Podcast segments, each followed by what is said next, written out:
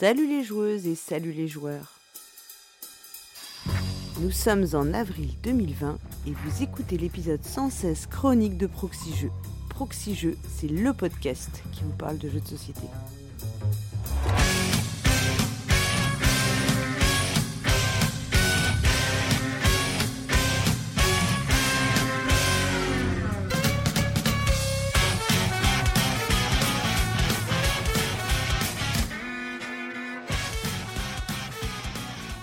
Repliés dans notre bunker, nous avons les cheveux longs, trop longs. On a arrêté de se raser, surtout moi. On ne quitte plus nos pyjamas et on a vidé toutes les caisses de champagne. Ce soir, c'est un peu une bouteille à la mer que l'on lance. Est-ce que quelqu'un nous entendra crier? Bonsoir Dédé Bonsoir Paul Gara, bah, moi je t'entends crier. Premier mois de confinement, voilà, on, l'a fait. En fait, on est parti pour, euh, pour... Et on est reparti pour, Pour un la mois. on est reparti pour un mois. On peut tenir en fait. hein. Ouais. Bah, on se C'est sent comme c'est le dans- premier mois qui est le plus difficile. c'est ça. On se sent comme dans, dans Fallout quand tu Ouais. quand es dans ton abri anti-atomique euh, et quand on ressortira euh, au mois de juin. Oui. on- Mais je, je suis pas sûre que ce soit, ce sera, euh, ce sera moins, comment dire, héroïque la sortie. Tu vois, tu vois, il y aura. Ce sera pas- Je pense pas que ce sera aussi. Je pense que la, la vie, la vie normale reviendra à un moment. Hein, tu crois qu'il pas qu'il y aura des rats mutants et tout ça qu'on devra Non. tuer euh, au tour par tour Ça, j'y crois pas du tout. Je pense que, je pense pas. Non. On verra ce qu'on on a au retour. hein, Ça fait. parce qu'en fait, on sort quand même un peu. Ça arrive. hein. Oui, c'est vrai. Oui, moi je sors un peu Donc, euh, quand même tous les jours euh, dans la nature euh, du, du manoir Schütz. Bah, toi, je croyais que tu avais un parc. Ça, ça Bah, on, fait le tour, Tu on fait le tour tu du sais- parc. hein, Tu sais que donc, t'es euh, pas obligé de faire une attestation quand tu vas dans ton jardin. Ah. Personne ne va venir. Tu- Personne ne va te contrôler. ah, Ou alors tu peux devenir schizophrène et puis tu te contrôles toi-même. Tu Bah sais, oui. tu te dis mais que faites-vous, monsieur Que faites-vous dans mon jardin? Ah mince, c'est Voilà. Moi, je sors, moi, je sors de mon domicile une fois par semaine à peu près. Fou. Ouais, tu vois. Ça fait, euh, ça fait du bien un peu de, de sortir. Et euh, ça fera encore plus de bien quand on pourra euh, aller en ville, Aller dans une à boutique. Strasbourg, euh, pour aller voir la, la boutique Philibert. La boutique Philibert qu'on remercie, qui nous aide à, à réaliser ce podcast. On vous rappelle que Philibert, donc, c'est une boutique à Strasbourg et surtout une boutique en ligne qui vous propose toute une sélection de jeux de société sur philibertnet.com. Et un grand merci à nos tipeurs de nous soutenir durant ce podcast. Et merci aussi à la famille Blu pour son don en nature. Alors, on, on le sait, hein, on commence toujours euh, les épisodes, quasiment tous les épisodes de Proxy Jeux d'ailleurs, par le retour les, sur les commentaires de l'épisode précédent. Et là, Et là, c'est le drame. Ah là, c'est confinement. euh, c'est confinement. orage, au- orage au désespoir, tu vois. C'est ouais. Même les commentaires ont été confinés, Voilà, c'est des, des confinements de commentaires. Alors, euh, on, peut, on peut donc en déduire que tous nos auditeurs nous écoutent euh, dans, dans les transports en commun. Et comme ils n'en feront plus de transports Oui. en commun, Voilà. on n'a plus de commentaires.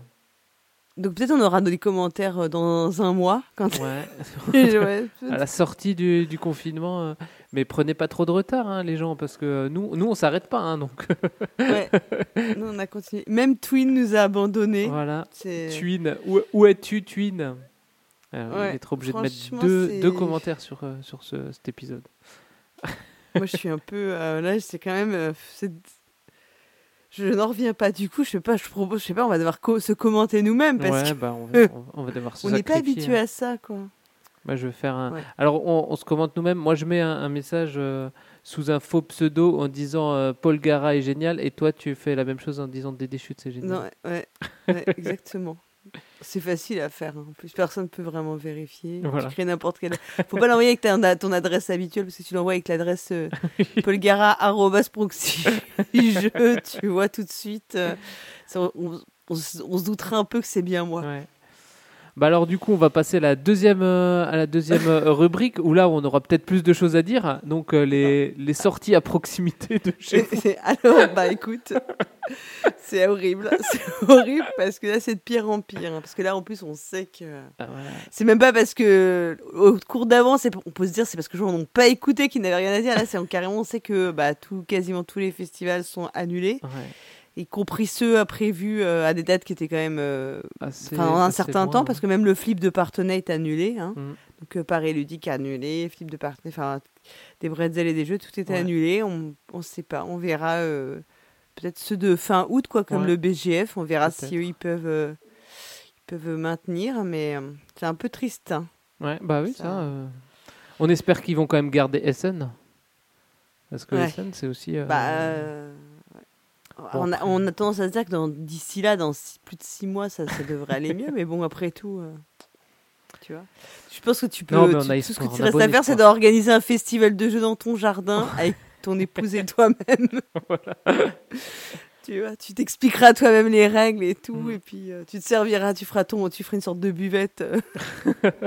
où, je, fe- où je ferai la queue moi-même. Derrière, je mettrai des moutons pour faire une Et queue. Ah, mais il y a, il y a Ouais. trop de monde à la buvette. Oh là là, puis, tu te vendras toi-même. Je, te, je vous rends la monnaie, monsieur.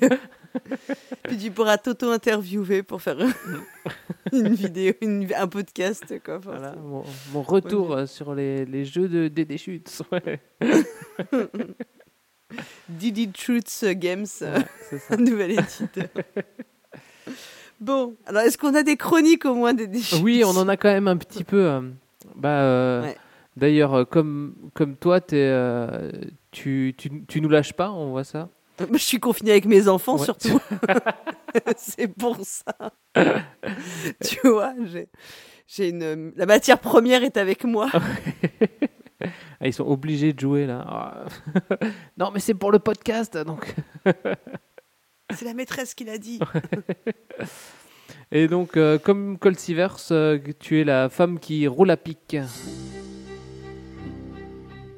Maman, je m'ennuie À quoi tu veux jouer? À tout sauf à un roll and ride. Tu connais Race for the Galaxy? C'est comme un roll and ride, mais ça n'a aucun rapport. Bonjour les papas joueurs et bonjour les mamans joueuses. Je suis Paul Gara et ce mois-ci je vous propose de découvrir un autre des jeux nommés dans la sélection de l'As d'Or Enfant 2020. Et oui, après la vallée des Vikings et Attrape-Rêve, je vous invite à une promenade sylvestre à la recherche de pommes, de champignons et de feuilles pour le plus grand bonheur des hérissons que l'on va incarner. Roule à pic est un jeu de Urtis Chulinskas. illustré par Irina Pechenkina et édité par Gigamic. Il est proposé pour une à quatre joueuses dès 4 ans et vous coûtera 24,90€ chez Philibert. Dans Roule à pic, sous-titré La course aux galipettes, attention pas de ricanement, les joueuses incarnent de petits hérissons perdus dans la forêt qui doivent regagner au plus vite leur maison. Pour ce faire, ils vont avancer de clairière en clairière en fonction des friandises qu'ils récupéreront dans la forêt. La gagnante est celle qui parvient à sa chaumière en premier. Tout d'abord, les joueuses installent la forêt qu'elles auront à traverser, plus ou moins dense selon les plateaux parmi les six disponibles qu'elles placeront sur la table. Chaque plateau représente les sentiers et les nombreuses clairières qui composent cette forêt. Et dans chaque clairière, on trouve une et une seule friandise, une pomme, une feuille ou un champignon. En fonction du nombre de plateaux utilisés, on peut donc moduler la difficulté ou la longueur de la partie. Puis on dispose sur la table entre les joueuses des jetons représentant les friandises de la forêt, face cachée. En effet, seul le verso des jetons doit apparaître, celui-ci étant recouvert de velcro. La première joueuse se saisit d'une boule qui ressemble à s'y méprendre à une balle de tennis, mais plus petite, adaptée à la taille d'une main d'enfant, et pas d'un jaune fluo agressif, mais d'un brun orangé qui rappelle les couleurs automnales du pelage d'un hérisson. Et hop, la course démarre, la joueuse fait rouler la boule sur les jetons friandises afin d'en récupérer pour avancer de clairière en clairière. Ainsi, la joueuse devra essayer de récupérer les bonnes friandises selon le chemin qui s'offre à elle et optimiser les friandises récupérées pour avancer le plus loin possible dans la forêt en direction de sa maison. Mais attention, pas plus de 5 friandises à la fois. Par exemple, si la joueuse récupère un champignon, une pomme et deux feuilles, elle pourra se déplacer vers une clairière feuille, puis une clairière champignon, suivie d'une clairière pomme, et enfin terminer son déplacement à nouveau dans une clairière feuille. Elle aura ainsi réussi à utiliser toutes ses friandises pour se déplacer. Roule à pic est donc un jeu qui mélange intelligemment adresse, lancer la boule pour récupérer les friandises dont on a besoin, et stratégie, utiliser au mieux les friandises récupérées pour faire le meilleur chemin possible. Intelligemment parce que les joueuses sont rarement bloquées par une récolte catastrophique de friandises. Oui, il est rare qu'on ne puisse pas progresser dans la forêt, mais celles qui parviendront à combiner efficacement leur lancer au chemin qui s'offre à elles seront récompensées. Roule à pic est également un jeu original. C'est un jeu de course mais dont le mode de déplacement est le cœur du jeu, puisque l'on va utiliser ce système de récolte de friandises pour se déplacer. Il gomme donc ainsi l'aléatoire de nombreux jeux pour enfants recourant au dés, mais ne repose pas non plus uniquement sur de la stratégie, car la récolte de friandises via le lancer de la boule conserve une part de hasard. En effet, malgré un bon lancer, le jeton friandise peut très bien ne pas adhérer à la boule. Une autre des grandes forces du jeu est également de disposer d'une grande rejouabilité grâce à sa modularité et aux différentes variantes qu'il propose. Modulable parce que le parcours des hérissons peut être agrandi pour allonger la partie. Adaptable aux envies des joueuses car Roulapic propose également un mode coopératif dans lequel les joueuses doivent faire avancer le hérisson dans la forêt jusqu'à sa maison en prenant garde de ne pas se faire rattraper par le coquin renard qui rôde à sa poursuite dans les bois. Avec tout un tas de variantes prévues pour pimenter la partie, lancer la boule hérisson les yeux fermés, la lancer avec une pichenette, la lancer de sa main non dominante, etc., etc. Bref, de quoi renouveler les parties. Côté matériel et illustration, tout est charmant, enfantin et coloré. Les tuiles plateaux sont épaisses et de bonne qualité. La grande interrogation vient surtout du velcro des jetons friandises dont on craint qu'à force de partie, ils ne s'abîment et n'adhèrent plus correctement à la boule hérisson. Pour l'instant, aucune détérioration à déplorer de notre côté. Avec toutes ces qualités, on comprend que Roulapic ait été inclus dans la liste des nommés pour l'Asdor Enfant 2020. Même s'il n'a pas été choisi comme lauréat du prix, il demeure un excellent jeu très accessible aux jeunes enfants grâce à ses règles extrêmement simples, mais aussi séduisant pour les parents avec ses possibilités plus stratégiques. Bref, un jeu appelé à devenir un incontournable des ludothèques de vos enfants. On se retrouve le mois prochain en mai pour faire ce qui nous plaît. D'ici là, digérez vos chocolats de Pâques, soyez patients et jouez bien, surtout avec vos enfants.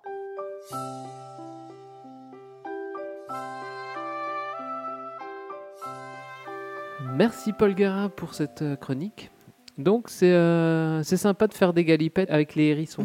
Ouais, j'étais sûre que tu allais noter. euh, je vais te demander, tiens, je vais te dire, mais j'étais sûre que tu noterais euh, que faire, on faisait des galipettes dans ce jeu. voilà, voilà Non, tout ce que ça- tu as retenu. non, mais j'ai retenu qu'on doit lancer une, une balle. euh. Ouais. Alors après, euh, les c'était quoi les, les tonneaux vikings Là, on... Oui, je sais. Parfois, tu dis que tout ça est un peu improbable. Après les tonneaux vikings. Euh, Mmh. là, c'est oui, c'est là, c'est la boule hérisson pour aller récupérer des friandises. Bon, les feuilles, c'est, j'ai jamais trop, je comprends pas trop. Bah, peut-être les hérissons mangent des feuilles. Je, je suis pas spécialiste euh, bah, c'est d'alimentation des- du hérisson, j'avoue.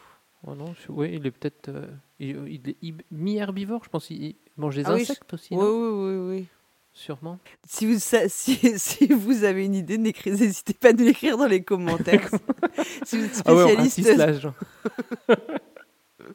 si vous avez des spécialistes des hérissons. en tout cas, un hérisson, c'est très bien d'en avoir un dans son jardin, figure-toi, Dédé. Moi, j'ai des, moi, j'ai des renards dans mon jardin, donc à mon avis, les deux euh, ne sont pas Ah. compatibles. Et de- à des renards, bah, comme dans le jeu, tu vois. C'est, tu, en fait, tu fais des galipettes dans ton jardin, mais tu pas me le dire.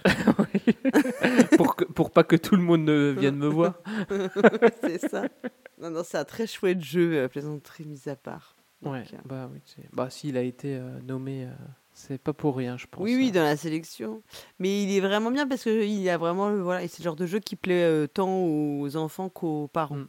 Euh, Quand t'es adulte, tu t'ennuies pas à y jouer, quoi.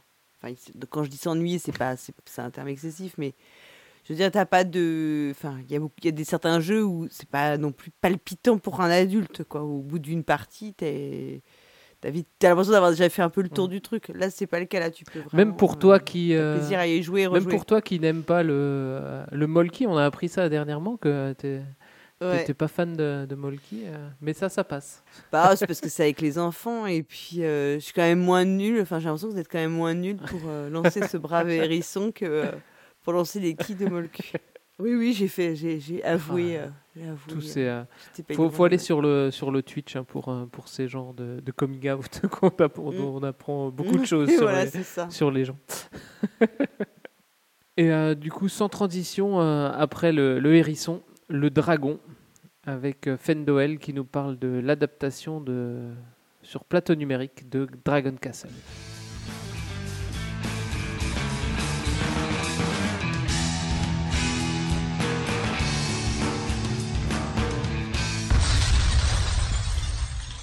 Salut les joueuses et salut les joueurs. Peut-être vous attendiez-vous à écouter Cyrus, mais pour des soucis d'agenda, c'est encore une chronique de fin Noël. Aujourd'hui, nous parlons de l'adaptation du jeu Dragon Castles. C'est un jeu de Lorenzo Silva, Jalmar H et Luca Ricci. Ce sont trois jeunes auteurs italiens à qui l'on doit respectivement euh, Potion Explosion pour Lorenzo, Photosynthesis pour euh, Jalmar et Railroad Inc. pour euh, Lorenzo et Jalmar. Alors c'est un jeu de 2 à 4 joueurs qui se joue avec des tuiles de mahjong dans lequel vous devez construire un château à l'aide de briques. Alors en fait les briques c'est des, tuiles de mahjong hein, qui proviendront donc d'un plateau d'un plateau central qui est en fait le château du dragon. Donc au centre de la table, à son tour, on va prélever une tuile de cette, de cette forteresse pour euh, pour euh, construire son propre château et on a une deuxième action qui peut être soit de prendre une seconde tuile si c'est la même, soit d'acquérir un sanctuaire, soit de défausser une tuile pour, euh, pour gagner un point de victoire. Les points sont gagnés quand les tuiles amenées sur son plateau sont de même couleur et en fait ça, on va retourner les tuiles et on va gagner des points. On peut ajouter également des, sanctuaires, c'est-à-dire des petits toits sur cette construction. Je ne vais pas tout vous détailler car il y a aussi des notions de pouvoir qui peuvent être données par des esprits ou par des dragons. Voilà. Donc c'est plutôt riche. La base est simple, hein, mais c'est plutôt riche mais c'est néanmoins, ça reste quand même du, familial plus. Les parties ne durent que 30 à 45 minutes euh, en, version, carton, hein, en version papier. L'application est développée par Horrible Guild, euh, dont c'est la première adaptation. C'est un jeu qui est disponible en français, en italien, en anglais, en espagnol et en allemand. Il est au prix de 4,50€ sur Android étonnamment 4€ sur iOS. Je l'ai essayé comme d'habitude sur mon téléphone Android. Alors le jeu possède un tutoriel qui explique les grandes lignes du, jeu et qui suffisent pour comprendre si vous êtes un petit peu concentré. Alors, ça n'explique pas les pouvoirs en détail ni les dragons, mais euh, on peut tout à fait jouer au jeu après l'avoir suivi. Et on peut le redéclencher à loisir. L'application propose deux modes, le mode en ligne et le mode hors ligne. Alors en fait, les fonctions sont assez similaires entre les deux. En hors ligne, il est possible de jouer contre l'IA avec trois niveaux de difficulté. Alors autant vous dire commencer directement difficile parce que le mode difficile n'est pas très difficile. Et on a cinq types de plateaux central, cinq types de forteresses de dragons différentes afin d'apporter de, la variabilité et la possibilité de jouer sans les esprits et ou euh, les dragons. Donc on peut jouer avec ou on peut jouer avec sans. Je vous recommande de, jouer avec euh, aussi, je cite, les indices activés. Ça permet des petites aides contextuelles euh, du jeu. Il est possible de laisser les choix de pouvoir des plateaux au hasard. On peut tout à fait jouer en mode passé-joue contre trois autres euh, adversaires, donc vraiment jusqu'à quatre joueurs, c'est tout, à fait, euh, tout à fait possible. Dans le mode en ligne, les choix de plateau, de pouvoir de dragon sont tout à fait similaires. Il est possible de jouer contre des amis ou de laisser des emplacements vides pour d'autres joueurs qui se connecteraient en ligne. On peut aussi définir la durée maximum euh, qu'aura un, joueur de 30 minutes jusqu'à 14 jours, donc c'est une durée pour jouer son tour, donc c'est largement suffisant 30 minutes par joueur pour terminer une, partie. Les parties peuvent être classées ou non, euh, bref, c'est vraiment complet. Parmi les options de jeu, on trouvera la possibilité de couper le son et la musique qui pour une fois n'est pas trop nulle. Enfin, Bon, si elle est nulle, mais en fait, comme elle s'impose pas trop, euh, c'est assez chouette parce qu'on peut rester concentré. On, baisse un petit peu le volume et puis ça va. Et puis c'est de la voilà, c'est de la sitar chinoise qui vous plongera dans, dans l'ambiance. Il est possible également d'augmenter la vitesse du jeu, de voir les replays des coups joués en multi. Il y a aussi une fonction auto zoom qui ne sert strictement à rien. J'ai pas compris honnêtement. Je l'ai activé, j'ai vu. Voilà. Graphiquement, le jeu est très beau. On reprend la patte graphique du jeu de papier et de carton. Et j'aime beaucoup sa direction artistique. L'interface est plutôt compréhensible, mais avec peu d'informations. Alors, je m'explique. Dans certains jeux numériques, euh, on fait le choix d'apporter des aides aux joueurs. Par exemple, si on a sélectionné telle première tuile, le jeu surligne les autres tuiles sélectionnables. Ici, le choix a été fait de ne pas aider le joueur, ou de l'aider que légèrement, avec l'option pour euh, donc activer les, indices. Alors, ça peut sembler chouette, mais l'interface a quand même un défaut intrinsèque. Euh, euh, ben justement, c'est le, relief du plateau central. À chaque tour, il est possible de choisir une tuile parmi celles du dessus de la forteresse du dragon. Et dans le vrai jeu, bah, c'est pas un problème parce que bah, on a les tuiles, on voit, euh, on voit le jeu en, relief quoi. Euh, dans le vrai jeu, mais dans l'app, c'est moyennement visible. La vue n'est pas vraiment de la vraie 3D, donc c'est impossible de changer l'orientation. On est vraiment en perspective cavalière et c'est assez difficile de percevoir qu'est-ce qui est au-dessus de quoi. Il y a quelques effets graphiques pour mieux, voir ce qui est sélectionnable, mais en fait les, les tuiles vont trembloter, mais je, je trouve pas ça euh, très visible. Pourquoi ne pas avoir mis carrément une couleur différente? Bref, c'est vraiment pas suffisant et puis il n'est pas possible de zoomer, donc pas possible de tourner, pas possible de zoomer. Voilà. Autre aspect, eh ben, il n'est pas possible d'annuler une action. Alors déjà qu'on qu'on va pas vraiment très bien voir le plateau central, mais ensuite, bah, si on a sélectionné la mauvaise tuile, bah, pas de bol. Voilà. Ça se rajoute en fait au problème de, de, mal voir les tuiles. Alors voici mon avis, bah, je vais commencer par les défauts, j'en ai, j'en ai, j'en ai déjà parlé. Hein. Le parti pris de ne pas aider le joueur dans le choix des tuiles n'est pas nécessairement une mauvaise idée, mais l'interface devait quand même permettre l'annulation des actions. La mise en valeur des tuiles sélectionnables à son tour n'est pas suffisante. Elles sont juste affectées donc d'un léger tremblement, mais, mais euh, on n'a pas la possibilité de zoomer. C'est quand même assez lourd. Est-ce que jouer sur tablette corrigerait le problème? Ben, Je ne pense malheureusement pas. Il faudrait vraiment les mettre en, surbrillance, ces, ces tuiles-là. Euh, voilà, je tiens aussi à dire que j'ai aucun problème de vision, hein, donc c'est pas, c'est pas, a priori, c'est pas lié à moi. J'ai également rencontré quelques bugs, rien d'insurmontable. Hein, euh, L'appli s'éteint, on la redémarre et puis ça passe. Alors autre truc, donc ce que j'ai dit, l'IA n'est pas terrible. Vous la battez sans problème au niveau difficile, mais vraiment quoi. J'ai fait ma première partie et pouf, voilà, plus 5 points par rapport à l'IA.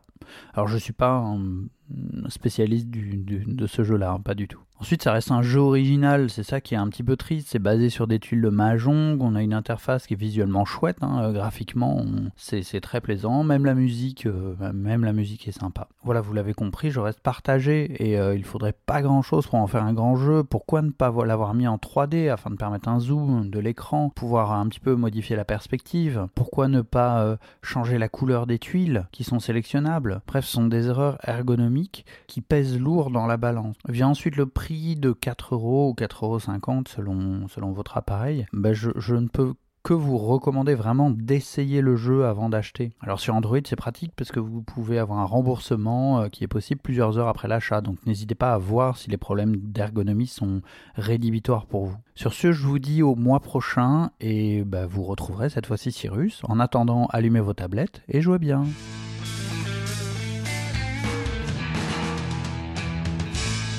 Merci Fendoel pour cette chronique. Alors Dragon Castle, tu y avais joué toi? Le jeu, jeu en physique, non. Mais j'y ai joué sur, euh, à la, sur l'application. Moi j'y ai joué en, en physique et c'est vrai que c'est quand même agréable de prendre, d'avoir ces, ces petits châteaux de, de, de petites tuiles de, de mahjong. euh, enfin, Ouais. de, de faux Qui ressemble un mahjong, peu à des, ça ressemble un peu à des dominos. euh, Comme dans- Ouais, c'est ça. C'est des, ouais, c'est genre les, les dominos de mahjong. Ouais. Donc toi, t'as bien aimé, euh, même si on aurait dit, hein, c'est pas le, au final, les règles, c'est pas du tout le jeu de mahjong euh, traditionnel. hein, Oui, oui, qui c'est ressemble pas vraiment. du- euh, aucun rapport. ouais, c'est Là, c'est vraiment plus comme l'idée du mahjong qu'on a euh, dans le truc un peu genre les solitaires et tout. euh. Ouais, c'est ça. Mais euh, ouais, moi j'y ai euh. joué sur l'application en fait. Parce Ah. que euh, du coup je l'ai pris. Alors c'est drôle parce que comme il est en anglais, en fait tu as le tutoriel où il t'explique le jeu et tout, c'est tout en Mhm. anglais. Alors que moi je suis très très, euh, je suis un peu paresseuse et puis toujours euh, très impatiente. Comme tu sais, je lis toujours en diagonale, puis là je comprends encore moins que quand je lis en France en diagonale. Alors je fais passer, passer, puis à la fin j'arrive, je me dis, Oh, putain j'ai rien compris de ce que je dois Pourquoi, faire, pourquoi alors je peux pas prendre cette tuile, ah, merde? Je me dis, mais pourquoi il veut que je fasse ça et tout Et il y a des trucs, j'arrive, je peux pas m'empêcher de les oublier, c'est horrible. Voilà, et après, je m'en veux, alors je refais le tutoriel en me disant, cette fois-ci, je vais bien lire, prendre mon temps. Puis en fait, je refais pareil, parce que ça me saoule. et là, je dis, je suis un coré, je suis pire que les enfants, en fait. Ah bah, bravo. Non, mais c'est sympa, ça joue bien, quoi. Enfin, voilà. c'est- C'est moins long à la mise en place, je pense, que euh, de faire le petit château de, Ouais, mais c'est vrai que t'as pas le plaisir du. ouais, de toucher les, les Mm. trucs. et de dire- Enfin, en même temps, en ce moment, c'est mieux de pas tous mettre nos mains sur les mêmes tuiles. tu vois, c'est un peu comme les jeux où il faut piocher dans des sacs, évitons. On sait jamais. Un peu de distanciation sociale euh, via les, les plateaux numériques, alors. Ouais, voilà, c'est idéal en cette période. Et alors, euh, dans cette période où on peut pas euh, jouer donc en, en vrai, bah, on peut quand même jouer dans le podcast. Et on a une nouvelle énigme. Voilà, et c'est Cargo qui nous, qui nous propose une énigme. Donc, euh, voyons voir euh, le résultat euh, de, du mois dernier. du mois dernier et la nouvelle énigme. Bravo, vous avez été sélectionné à notre jeu. Ce n'est pas un calembour au moins. Non, Majesté, c'est un jeu de mots. C'est une devinette. Il va falloir jouer serré. Ceci est un jeu. Bonjour à tous, je suis Cargo et vous écoutez un nouvel épisode de Ceci est un jeu. c'est une chronique un peu particulière. En effet, c'est une chronique où vous, auditeurs, allez jouer. Car comme son nom l'indique, ceci est un jeu. Et dans tout nouveau jeu, il y a des nouveaux joueurs. Donc, on commence par la règle. Ceci est la règle. Dans ce jeu, je vais vous présenter une énigme. Une énigme sur les jeux de société bien sûr. Le but du jeu est de trouver le jeu de société dont parle l'énigme. Cette énigme est une succession d'extraits sonores qui peuvent être des répliques de films, des extraits musicaux, des archives d'émissions télé ou le doux son d'une boîte de jeu qui se referme. Tous ces extraits sonores contiennent un indice sur le jeu à deviner. Ils peuvent correspondre par exemple au thème du jeu, à sa mécanique, son matériel ou même à la forme des moustaches de l'auteur. Vous avez quelques semaines pour me faire parvenir votre réponse par un formulaire disponible dans le billet du podcast. Parmi les bonnes réponses, un participant sera tiré au sort par nos animateurs favoris et aura l'honneur d'être cité dans l'émission ainsi que de remporter un formidable goodie proxy jeu. Maintenant que vous avez compris, on passe à la réponse de la dernière énigme. Ceci est la réponse. Un grand merci à tous les participants de la dernière énigme, et surtout bravo à ceux qui ont reconnu le jeu Shakespeare. Dans ce jeu, les joueurs ont 6 jours, ou plutôt 6 tours de jeu, pour monter la plus grandiose des pièces de théâtre et remporter la partie. Moi j'ai l'impression que ce qui vous échappe, c'est la notion de spectacle. Chaque tour de jeu se décompose en 6 phases. La première est la mise. Les joueurs disposent de 5 cylindres d'action. Ils vont pouvoir miser la quantité qu'ils vont vouloir utiliser à ce jeu. Celui qui en mise le moins réalisera moins d'actions, mais pourra être le premier joueur. La deuxième phase est le recrutement et l'activation. Les joueurs vont pouvoir recruter dans leur pièce de théâtre un personnage parmi ceux disponibles. Il y a évidemment des acteurs, mais également des costumières, des décorateurs ou encore des hommes à tout faire. Et y ces trous du cul d'intermittents qui foutent le bordel Avec les cylindres d'action misés, les joueurs peuvent activer les personnages déjà recrutés dans leur troupe. Par exemple, les costumières vont pouvoir aller réaliser les costumes pour les acteurs de la troupe. À chaque Halloween, j'apporte un costume de rechange, au cas où je prendrai un râteau avec la plus belle fille, comme ça j'ai une autre occasion de faire bonne impression. Les décorateurs vont permettre d'améliorer les décors de votre pièce. Mais tu peux mettre aussi de la résine parce que la résine c'est hyper sympa et en plus t'as pas besoin de deux couches ou tu peux faire du béton ciré. Tandis que les acteurs vont pouvoir faire progresser le joueur sur une ou des pistes correspondant aux trois actes de la pièce ou bien même sur la piste d'ambiance pour améliorer l'ambiance de la troupe. La reine est un personnage particulier qui permettra de récolter des objectifs ou des livres sterling. Je suis la reine des La troisième phase est la phase d'ambiance. Le niveau d'ambiance de la troupe de théâtre de chaque joueur lui fournira des bonus ou des malus.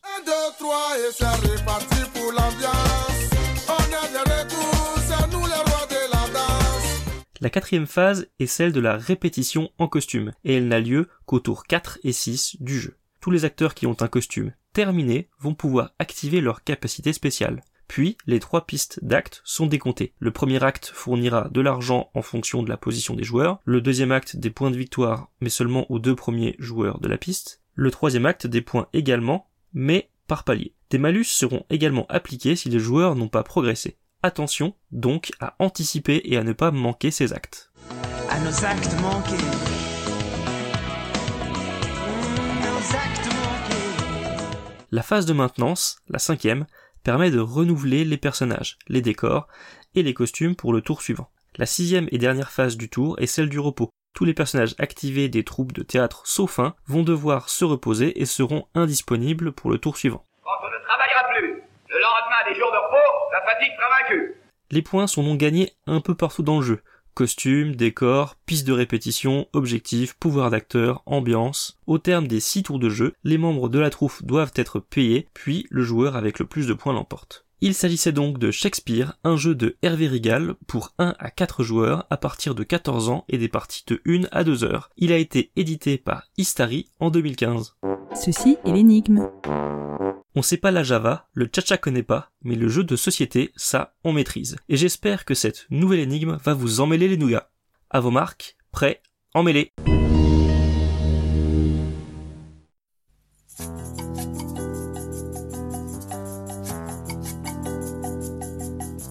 Premièrement, on dit que tu touches des pots de vin. Deuxièmement, que toute notre ville t'appartient. Troisièmement, que tu vas voir en douce les putains. C'est comme ça que tu gères les conflits Tu m'étonnes que t'es célibataire Vaut mieux vivre dignement, avec un SMIC qu'une famille et endurer. plutôt que riche, seul, avec des gens intéressés pour se le conseiller. Allez, viens mon danser dans mon château, je veux t'aimer.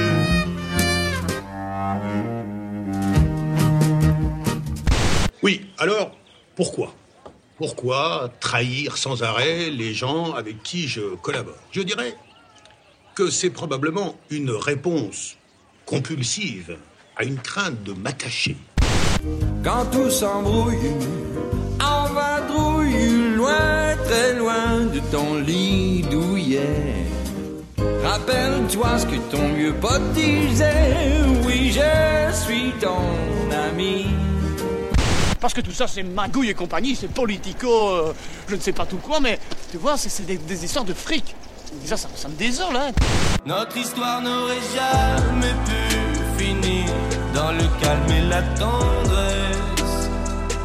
Je te déteste comme cette phrase qui dit c'était trop beau pour être vrai. Et c'est déjà fini. Si vous savez de quel jeu il s'agit, vous trouverez un lien dans le billet du podcast pour participer et tenter de remporter un goodie aussi luxueux qu'indispensable et la gloire éternelle qui l'accompagne. Vous avez jusqu'au 11 mai 2020 pour me faire parvenir votre réponse. Les sources des extraits sont toujours citées dans ce même billet si ça vous tente. Quant à moi, je vous retrouve le mois prochain. Et d'ici là, jouez bien. Quoi, c'est pas simple, c'est tout simple. On peut avoir une deuxième chance? Quand c'est facile à comprendre, ils comprennent rien. Bon, on remballe, c'est terminé. Merci Cargo pour ce jeu.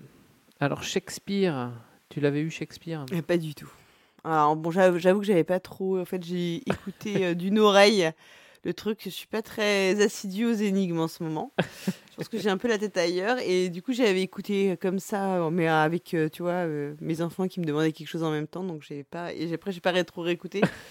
et euh, là, en le réécoutant, je suis pas même pas sûre que de toute façon j'aurais vraiment trouvé, alors que je connais assez bien le jeu, quoi. C'est là où j'ai un peu honte. Ah, Moi, j'aurais pas trouvé. Je me dis que j'ai presque plus trouvé les réponses de jeux que je connaissais pas.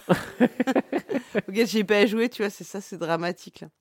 Euh, alors, est-ce qu'on a euh, un, un générateur T'as un dé de 6 D'ailleurs, ça veut dire que quand même, il y, a, y plusieurs personnes qui sont allées pour donner la réponse dans le formulaire sur le, billet, sur le lien du Ouais. billet, mais qui n'ont pas mis de commentaires, les fourbes. Hmm. Ah ouais, alors Je sais pas si on va leur donner un Ah, goodie. ouais, mais, ils a- mais je crois qu'il y en a certains qui ont laissé un commentaire dans le, Ah, bon, alors ça, ça va. dans le truc. Alors, euh, s'il est tiré au sort, on, On les on le- on le excuse. lira son, son commentaire. D'accord. Alors vas-y, je t'écoute. Alors, bah. Enfin, c'est moi, qui- c'est plutôt toi Oui, qui m'écoutes. oui, oui, c'est- Bon, alors donne-moi donne-moi le top départ. Allez. Allez, go Vas-y, balance Vas-y, Joe, balance Le 4. Le 4, donc c'est 1, 2, 3, 4. Alors, c'est Manuel. Est-ce qu'il avait laissé un commentaire gentil? Sinon, on, on l'enlève. Allez, hop, on, le- on change. Non, il a laissé, non, il a laissé un commentaire gentil. Euh, Ah. Il nous Ah dit Vous faites un super boulot et je me délecte à chaque sortie de votre podcast. Et il nous remercie mille fois. Bravo à tous. Eh bien, il a bien raison. Donc, euh, bah, merci, euh, merci Manuel. Voilà, c'est le vainqueur de de- d'aujourd'hui, du mois de, enfin, en fait, du coup, du de l'énigme de mois. de Bah, mars. C'était pas facile. Hein. Elle était pas facile non plus celle-là. hein. Euh, Il y a que 5 réponses. En même temps, comme on n'a pas eu beaucoup de commentaires, il y a peut-être peu de gens Ouais. qui, ont, qui ont écouté. Mais je pense qu'il y a moins de gens qui écoutent. Enfin, Je sais pas, il faudrait qu'on regarde les stats euh, en fin de mois. Voir si... de toute façon, même si même s'ils mettent pas de commentaires, nous on continue, on s'en fout. hein. bah oui, on s'en fout, même si on n'est pas écouté. hein. Mm. on continuera. tant, que les, tant que les gens donnent au Patreon, enfin au Tipeee. Ah ouais, on exactement. continue. on s'en fout que les gens écoutent en fait, tant qu'ils donnent. non, ça fait quand même plaisir euh, de savoir qu'on est écouté. Bah oui, bien sûr. Et d'ailleurs, on a été écouté par, euh, par Cargo, parce Oui, qu'il a parce relevé que, le, ouais. le défi de, de placer une citation de Gotener. Alors, c'était pas facile, Ouais. hein, j'avoue. Non, non, non. Je, franchement, je suis admirative parce que euh, je m'étais dit que peut-être qu'il m'écoute, il n'aurait pas, euh, tu vois, il se serait dit, mais ils il m'emmerdent ces deux-là. Et non, non, non, il a été hyper cool euh, là-dessus. hein, Bah, il est joueur, hein, je crois. hein. ouais, ouais, ouais, il a relevé le défi, bravo. Et donc, on a jusqu'au 11 mai euh, pour, pour Bah. répondre. C'est une voilà. date bientôt, tu vois, le Voilà. 11 mai, ça va être vraiment une date symbolique. C'est ça, jusqu'à la, la libération le, le 11 mai. Enfin, on l'espère. Donc Ouais. jusqu'à la fin, euh, annoncée euh, pour le moment du, du confinement le, le 11 mai. Et du coup, durant ce confinement, euh, c'est un peu il y a l'école à la maison aussi. Ouais. Et Hammer, bah, il nous fait euh, une interro, euh, une interro spéciale confinement. Bonjour les joueuses et bonjour les joueurs. Alors aujourd'hui, interro et sujet casse-gueule, je vous préviens. Vous avez de quoi noter? Allez, dissertation surprise, répondez à la question pourquoi les jeux allemands sont-ils moches? Mais tu peux pas dire ça Ah, mais c'est pas moi qui le dis.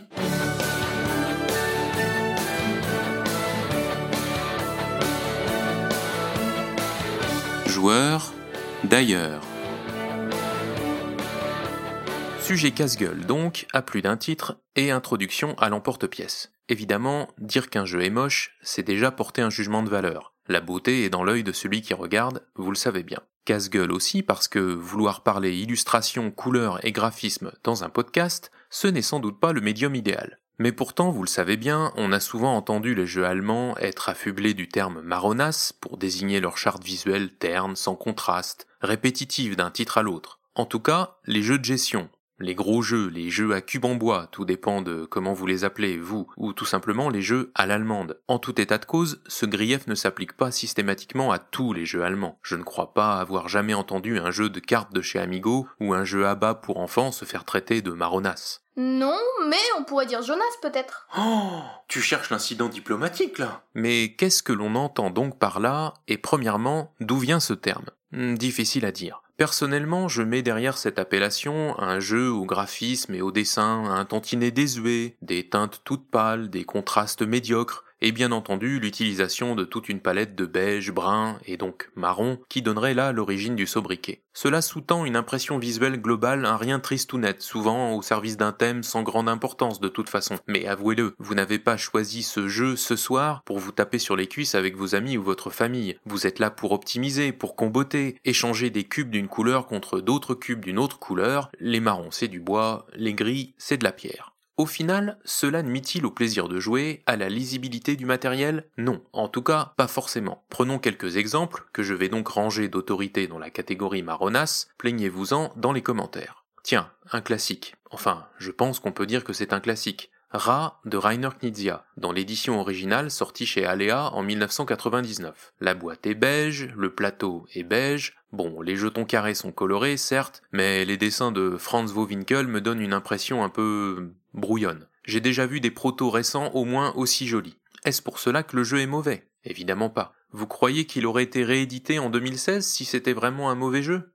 Bon, avançons de quelques années et jetons un œil à Saint-Pétersbourg, la première version, parue en 2004 chez Hans im Glück. C'est Doris Matthäus au pinceau, elle qui avait déjà officié par exemple en l'an 2000 pour Carcassonne. La boîte est à dominante bleue, c'est déjà ça. Mais les illustrations, rien que la couverture, c'est basique. Oui, on va dire ça, je trouve pas d'autres mots. Les personnages ont des têtes bizarres, peut-être censés émuler le, le style des icônes russes traditionnelles? Ah, j'en sais rien, mais c'est pas folichon. Continuons d'avancer dans le temps et nous arrivons en 2011 jusqu'au célèbre jeu de Stefan Feld, Les Châteaux de Bourgogne. Un jeu sorti chez Alea, encore eux, mais vous verrez plus loin qu'ils ne sont pas les seuls fautifs chez les éditeurs allemands. Les illustrateurs crédités sont Julien Delval et Harald Liske. Alors déjà, on y est, la couleur de fond sur la boîte, autour de l'illustration centrale, c'est marron. Marron foncé même. L'intérieur de la boîte n'est pas du même acabit, mais tout est assez palou, les tons pastels se fondent les uns dans les autres. Ouais. Ils ont voulu changer ça avec la réédition de 2019, les illustrations ont été complètement refaites. Est-ce que c'est mieux? Non, c'est juste plus chargé. Bref, tout ça, c'est moche. Stop, stop, stop. Je peux pas te laisser continuer là. On dirait que tu veux aller au clash. Mais c'est fait exprès. Quoi Mais t'es pas bien, non? Alors oui, j'espère que vous l'aurez compris, j'ai volontairement forcé le trait Ah ah, en ce début de chronique. Bien entendu, tout cela est éminemment subjectif. Moi-même, j'adore les châteaux de Bourgogne, et son style graphique ne me dérange en rien. D'aucuns vous diront même, à l'instar de mon collègue le pionfesseur, que les vieux jeux allemands ont un charme rétro tout à fait agréable. Oui, mais voilà, il reste quand même le fait qu'à nos yeux de joueurs français et francophones, nous sommes souvent capables de reconnaître un jeu de gestion allemand à ses illustrations et son style graphique. Pourquoi ça? D'abord, et je ne pense pas que ce soit faire offense aux éditeurs concernés de le dire, les illustrations ne sont pas forcément la première préoccupation des maisons en question, et donc des joueurs allemands, car n'oublions pas qu'ils sont le premier public de ces jeux de gestion, dont ils attendent principalement des mécaniques ciselées, si possible un peu originales, et apportant une certaine complexité. Et n'oublions pas que pendant longtemps, ces joueuses allemandes furent quasiment le seul public des jeux dont je parle, avant l'explosion et la mondialisation du hobby jeu de société. Pendant les années 90 et 2000,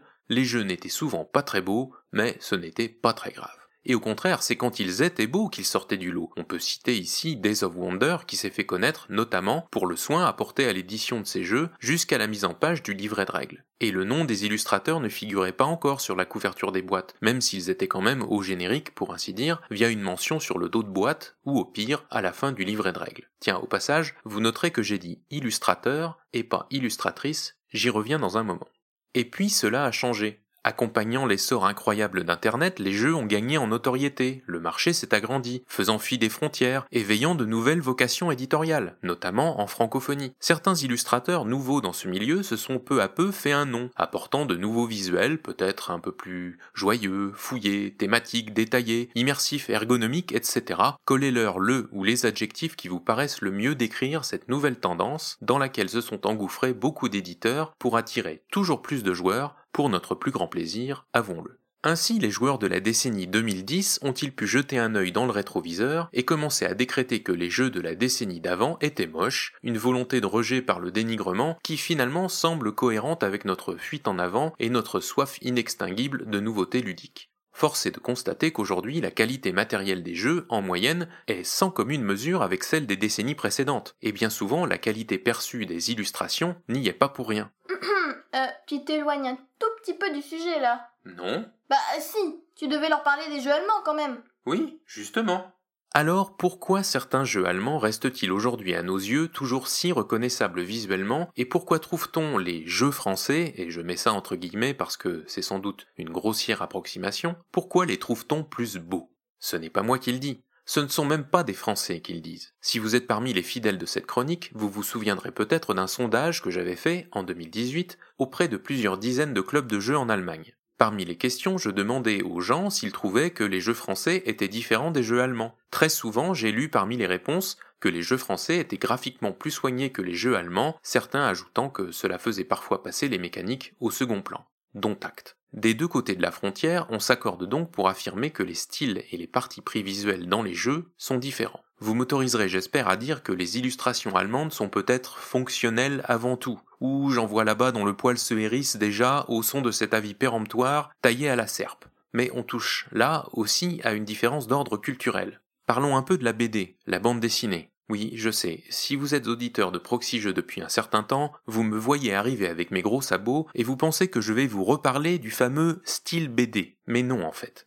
Quoique, vous admettrez sans doute que, si vous écoutez ce podcast, il y a de bonnes chances que vous ayez été biberonné à la bande dessinée, franco-belge pour une bonne part, et quand bien même ce ne serait pas le cas, vous n'aurez pas l'audace de me dire que certaines bandes dessinées, certains styles de dessin ne sont pas passés dans l'imaginaire collectif de tout un chacun, y compris ce public de joueuses et de joueurs dont vous, chères auditrices et auditeurs, faites partie. Entrez dans une librairie en France, ou dans une GSS du type Fnac ou Cultura, et admirez la profusion d'albums pour tous les goûts et tous les âges. Et qu'en est-il en Allemagne? Ben, c'est pas la joie. L'histoire de la bande dessinée en Allemagne n'a absolument rien à voir avec celle que nous connaissons. Ici, le roman graphique, pour paraphraser le terme anglo-saxon, n'a pas pignon sur rue. Si le sujet vous intéresse, je vous recommande d'ailleurs la lecture d'un article de Andreas Knigge paru en 2010 dans un numéro de la revue Germanica, justement consacré à la BD de langue allemande. Je vous mettrai la référence dans le billet de cette chronique, l'auteur y dresse un panorama que j'ai trouvé très intéressant et très synthétique. La conclusion, c'est que nous ne partageons pas ces références visuelles quasi inconscientes avec nos cousins d'outre-Rhin.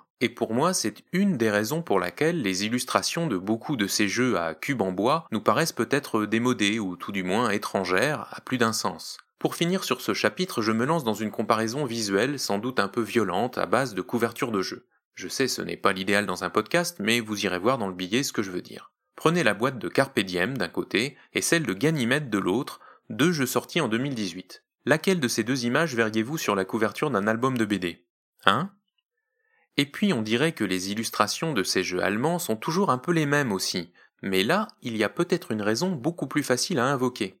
J'ai sélectionné quelques éditeurs allemands dont je considère la production plutôt typée Eurogame, à savoir Lookout Spiele, Hans im Glück, Alea, Egerspiele, Queen Games et Feuerland Spiele. J'ai listé des jeux qui me paraissaient représentatifs, piochés dans les deux dernières décennies environ, pour chacune de ces maisons d'édition. Oh, n'y cherchez pas une étude de cas et une méthode rigoureusement scientifique, je ne voulais que confirmer un sentiment que j'avais et qui, je crois, est étayé par des faits. À côté de chaque jeu, j'ai ajouté le nom du ou des illustrateurs, et le verdict est sans appel. Il y a quatre noms qui reviennent tout le temps.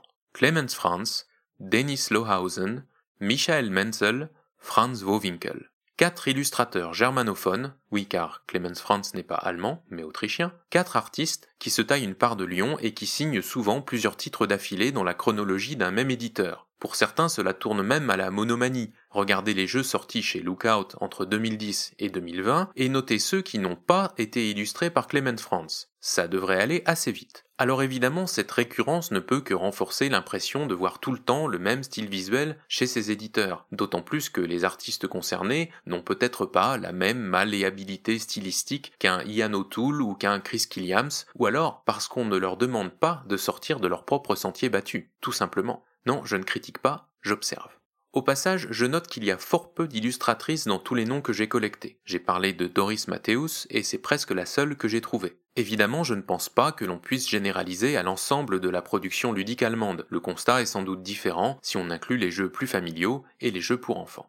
Et puis, tout n'est pas tout noir ou tout blanc. Ah, encore un jeu de mots. Et si vous pensez que j'étais en train de dire depuis le début que les jeux allemands sont tous moches et qu'ils se ressemblent tous, eh bien c'est faux. Les éditeurs allemands savent aussi sortir de leur sentier battu. Au hasard, je pourrais vous inciter à regarder les illustrations du jeu The Boldest, un jeu de Sofia Wagner sorti chez Spielwiese en 2018, pour lequel l'éditeur a fait le choix peu commun de confier l'aspect visuel à un certain Max Prentice, artiste australien dont le trait et les thèmes ne sont pas sans me rappeler un certain Mobius quand je parcours rapidement portfolio. Sorti la même année, décidément cette fois chez Hans im Glück, le titre Lift Off de Jeroen van der Steen prône un style graphique complètement vintage, aux couleurs un peu passées, plutôt culottées et bien réussi à mon goût. Je pourrais ajouter les titres récents sortis chez Egertspiele, mais là il faut bien avouer que c'est l'arrivée dans le giron de Plan B qui a changé la donne, puisque c'est l'illustrateur maison Chris Killiams qui se retrouve chef d'orchestre visuel de titres tels que Coimbra, Blackout Hong Kong ou encore Era Medieval Age. Alors oui, c'est vrai, certains titres récents et à venir continuent et continueront d'aborder les mêmes palettes de couleurs des mêmes sempiternels illustrateurs. J'ai souvenir d'un billet de l'ami Rexou sur le blog de Un Monde de Jeux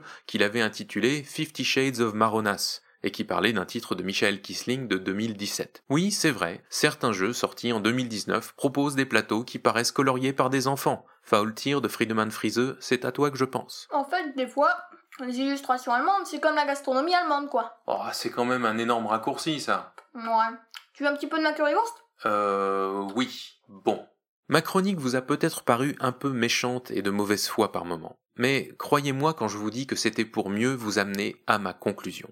Plutôt que de porter un jugement de valeur, embrassons ces styles graphiques différents comme une ode à la diversité culturelle, juste un autre aspect de ce foisonnement ludique que nous vivons. Apprécions le style si reconnaissable d'un Clemens Franz, d'un Michael Menzel, etc., à leur juste valeur, et n'oublions pas les formidables jeux qu'ils ont contribué à faire naître. Avant de conclure, un merci particulier à deux personnes. D'abord Vincent Dutray pour une discussion à Essen qui m'a donné l'idée de développer un des axes de cette chronique, et puis mon camarade le pionfesseur, dont la culture ludique n'est plus approuvée, et qui a su en quelques mots me retracer une chronologie qui a donné de la structure à cet épisode.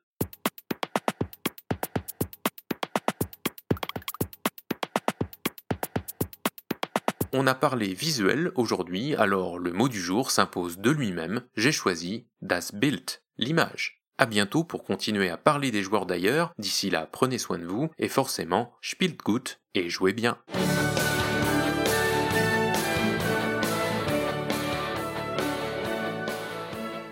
Merci Hammer euh, pour cette chronique. Alors les jeux allemands, euh, c'est, euh, ils sont pas jolis? Non, moi je suis pas. Moi, je suis pas. Je fais pas partie des gens qui euh, qui portent ce discours. moi, je retrouve un certain charme. Ça te rappelle euh, tes vacances en Bavière? Ah bah, elles ont été. j'aurais- dû partir dans deux jours, tu vois. donc, je suis un peu dégoûtée de mes vacances en Bavière. je vais partir euh, dans deux jours. Euh, Justement, c'était mes vacances de Pâques, donc euh, je les ai en travers de la gorge, celle-là, je vais te dire. Non, non, mais après, c'est un peu ce qu'ils disent. Enfin, c'est aussi qu'il y a une. euh, Moi, j'adore vraiment. euh, Enfin, j'adore. J'aime vraiment bien le ce que fait euh, euh, Clemens Franz. Et en plus, ce qui est vrai aussi, c'est que du coup, il y a un petit cachet. euh, t'as une petite marque de fabrique. C'est reconnaissable. Donc, tu. D'une certaine manière, tu sais un peu. Enfin, ça, te- ça te situe toujours un peu aussi le jeu dans. Mm. Dans ce que tu vas y trouver, quoi. Ouais. tu vois, tu vas pas trouver euh, un jeu, euh, à, je sais pas, genre euh, un équivalent de Descent avec un visuel comme ça. C'est pas Ouais, trop, euh, ça te paraît pas compatible. Du coup, c'est presque après, ça devient presque un élément du jeu, quoi. Mm. Donc moi, ça me gêne pas. euh. Et après, je suis, sais pas, je trouve, c'est pas, c'est pas que c'est, bien sûr, je te dirais pas que c'est magnifique. Tu t'extasies pas en disant waouh, c'est, c'est, Ah, c'est que ça utilitaire, pourrait être dans, ça pourrait être dans un musée. Non, mais je trouve qu'en fait, il y a vraiment, c'est un autre style de, enfin, il y a du, il y a un charme, hein. Mm. un charme certain. On en parlait dans, dans l'interview de, de Ravensburger, l'interview numéro Mm. 90. On vous renvoie euh, à, à l'interview 90 euh, avec euh, Jean-Baptiste Ramassamy qui, qui nous disait que des fois, ils doivent dire à leurs collègues allemands euh, Non, mais on pourrait mettre une, une- une illustration un peu- peut-être un peu plus jolie. euh. Ils disaient Mais non, mais nous, on trouve ça très joli. Après, c'est presque un- aussi un running gag, quoi. Ouais. Tu vois, c'est-à-dire qu'eux, ils sont pas dans le. Ils sont plus vraiment concentrés, enfin, ils sont peut-être moins concentrés sur le visuel et ils Mm. estiment qu'il faut peut-être pas que ça pollue non plus. euh. Parce qu'on a tendance, on sait tous qu'on est un peu. euh, on a un petit côté euh, superficiel et qu'on a tendance à être un peu bluffé si le visuel est magnifique et tout, alors que parfois, in fine, le jeu est pas extraordinaire, mais tu, peux, tu te retrouves à craquer. Là, au moins, tu dis qu'a priori, si tu achètes le jeu, c'est pas pour le visuel. Enfin, tu te fais pas, tu te fais pas avoir. euh, sur, Ouais, euh, à voir, ouais, sur, euh, par- juste par la, le cos- la cosmétique, quoi, tu vois. Ouais. Donc, euh, c'est peut-être peut-être pas mal, en fait. Hein, Mm. euh. Ça nous est tout sérieux d'acheter un jeu juste parce qu'on trouvait la, la couverture magnifique. Enfin, c'est- et puis après, regretter un peu en se disant qu'on s'est un peu fait pigeonner, quoi. Donc, au moins, on peut pas leur faire ce procès-là, quoi, tu vois. C'est sûr. Les joueurs sont jamais contents en fait. C'est quand c'est trop beau et tout, ils disent oui, euh, ah, pas le visuel, il est là pour appâter, mais en fait ça cache peut-être euh, un mauvais jeu. Et puis quand c'est moche, ils disent ah oui, mais c'est moche. Il faut se mettre d'accord avec nous-mêmes euh, sur ce qu'on veut. Et du coup, euh, sans transition, on, va, on va écouter Le Pionfesseur, alors, Mm. qui nous parle de, de placement et déplacement. Mais déplacement, attention seulement avec votre attestation. Ah oui, sinon attention.